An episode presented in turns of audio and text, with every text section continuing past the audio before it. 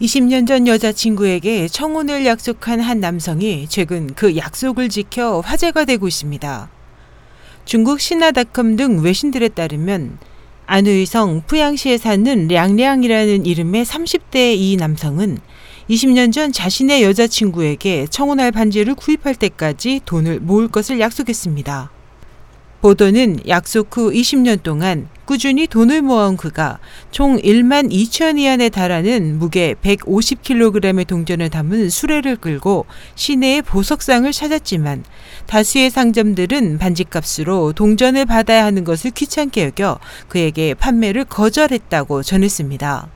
하지만 다행히 그의 사연을 이해한 한 상점에서 반지를 판매하기로 했고 그로 인해 이 남성은 20년을 기다려온 프로포즈를 할 수 있었습니다.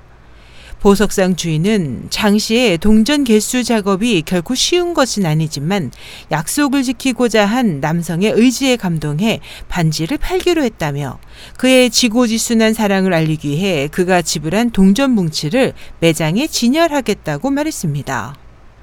이 남성에게 다이아몬드 반지와 함께 청혼을 받은 여자친구는 20년 전의 약속을 지킨 남자친구의 노력과 사랑에 감동을 느낀다며 수락했습니다. 한편 동전을 세는 보석상 직원들의 모습과 량량이 가져온 동전 꾸러미 사진은 웨이보에서도 널리 퍼지고 있습니다. SH 희망성 국제방송 임소연이었습니다.